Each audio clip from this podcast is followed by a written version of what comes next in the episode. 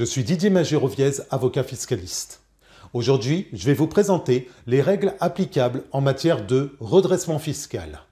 Un redressement fiscal consiste pour l'administration fiscale à procéder à des rectifications des bases d'imposition d'un contribuable et de réclamer en conséquence le versement de compléments de droits en découlant.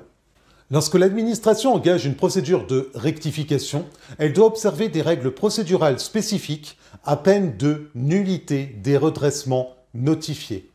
Le contribuable dispose de la possibilité de contester les redressements notifiés par l'administration fiscale, que ce soit lors d'un recours amiable, hiérarchique ou contentieux.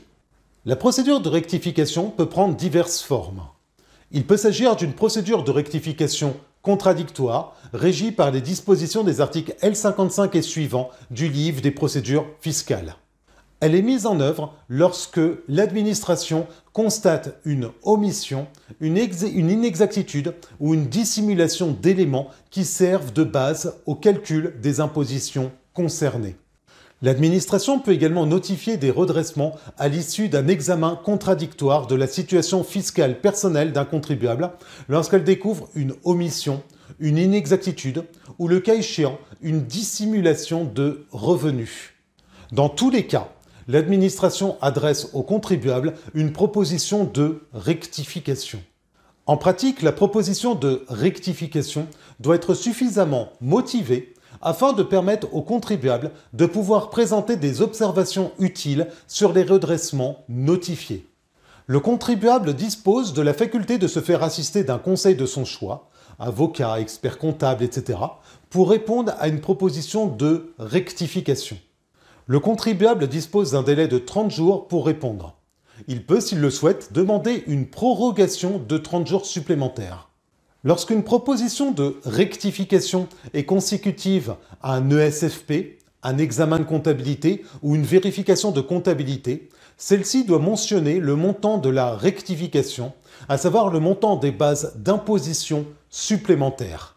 Elle doit également indiquer le montant des droits et pénalités résultant du contrôle.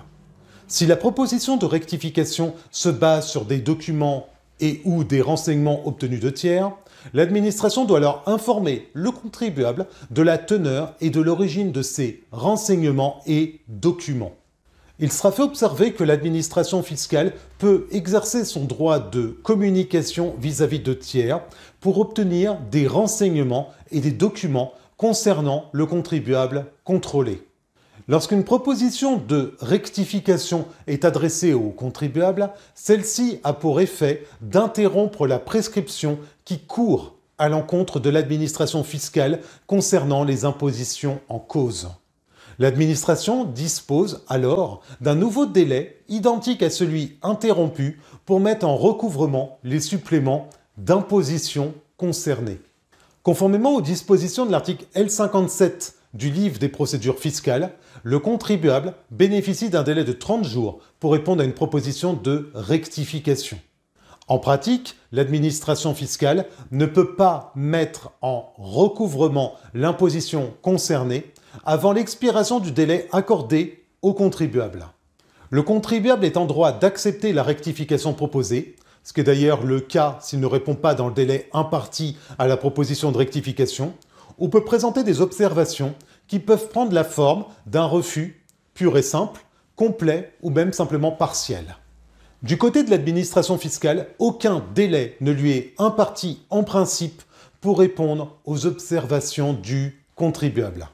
Toutefois, si la proposition de rectification est consécutive à une vérification de comptabilité ou un examen de comptabilité et uniquement pour les PME visées à l'article L57A du livre des procédures fiscales, l'administration doit impérativement répondre dans un délai de 60 jours à compter de la réception des observations du contribuable, faute de quoi elle serait réputée avoir accepté les dites observations. Il sera fait observer que le délai de réponse de 60 jours n'est pas applicable en cas de graves irrégularités privant la comptabilité de valeur probante ou en l'absence de Si le contribuable fait l'objet d'une procédure d'imposition d'office, l'administration est en droit d'établir d'office les impositions supplémentaires. La procédure d'imposition d'office n'est pas contradictoire, contrairement à la procédure précitée de rectification contradictoire. Autrement dit, il n'y a pas de dialogue contradictoire avec les services fiscaux et le vérificateur n'est pas tenu d'inviter le contribuable à exposer sa position. De surcroît, en cas de procédure d'imposition d'office, la charge de la preuve pèse toujours sur le contribuable concernant le bien fondé des impositions litigieuses. À noter que la procédure d'imposition d'office peut être mise en œuvre si le contribuable ne répond pas à une demande d'éclaircissement ou de justification dans un délai de 60 jours. Elle peut également être mise en œuvre en cas de défaut ou de retard de production d'une déclaration lorsque le contribuable n'a pas régularisé la situation dans les 30 jours d'une mise en demeure. Elle s'applique en outre en cas d'opposition à contrôle fiscal. Dans le cadre de la procédure d'imposition d'office, c'est l'administration qui fait une évaluation aussi exacte que possible des bases d'imposition grâce aux éléments d'appréciation à sa disposition. Passons aux moyens de contestation des redressements mis à la charge du contribuable. À l'issue de la procédure de rectification, le contribuable peut accepter les redressements ou les refuser. Lorsque le contribuable accepte la, rectification proposée, l'administration fiscale met alors en recouvrement les suppléments d'imposition concernés, ainsi que les éventuelles pénalités correspondantes. Si le contribuable est en désaccord avec l'administration fiscale, il dispose de la possibilité d'exercer un recours hiérarchique devant le supérieur du vérificateur, c'est l'inspecteur principal, ou encore devant l'inspecteur départemental si le désaccord persiste. Dans certains cas, notamment en matière de bénéfices industriels et commerciaux, d'impôts sur les sociétés ou de TVA, le contribuable peut saisir la commission départementale des impôts directs et des taxes sur le chiffre d'affaires. En cas de mise en œuvre d'une procédure euh, d'abus de droit, le contribuable peut saisir le comité de l'abus de droit fiscal. Si le différend subsiste, le contribuable dispose de la possibilité de présenter une réclamation préalable auprès de l'administration fiscale. C'est l'article R196-1 et suivant du Code du livre des procédures fiscales. Cette réclamation doit être présentée à la direction des services fiscaux du lieu d'établissement de l'imposition au plus tard le 31 décembre de la deuxième année suivant celle de la mise en recouvrement ou de l'exigibilité de l'impôt un an pour les impôts directs locaux. À noter que lorsque le contribuable a fait l'objet d'une procédure de rectification, il dispose alors d'un délai spécial pour déposer sa réclamation, le point d'arrivée étant le 31 décembre de la troisième année suivant la réception de la proposition de rectification. La réclamation contentieuse peut être assortie d'une demande de sursis de paiement conformément aux dispositions de l'article L277 du livre des procédures fiscales.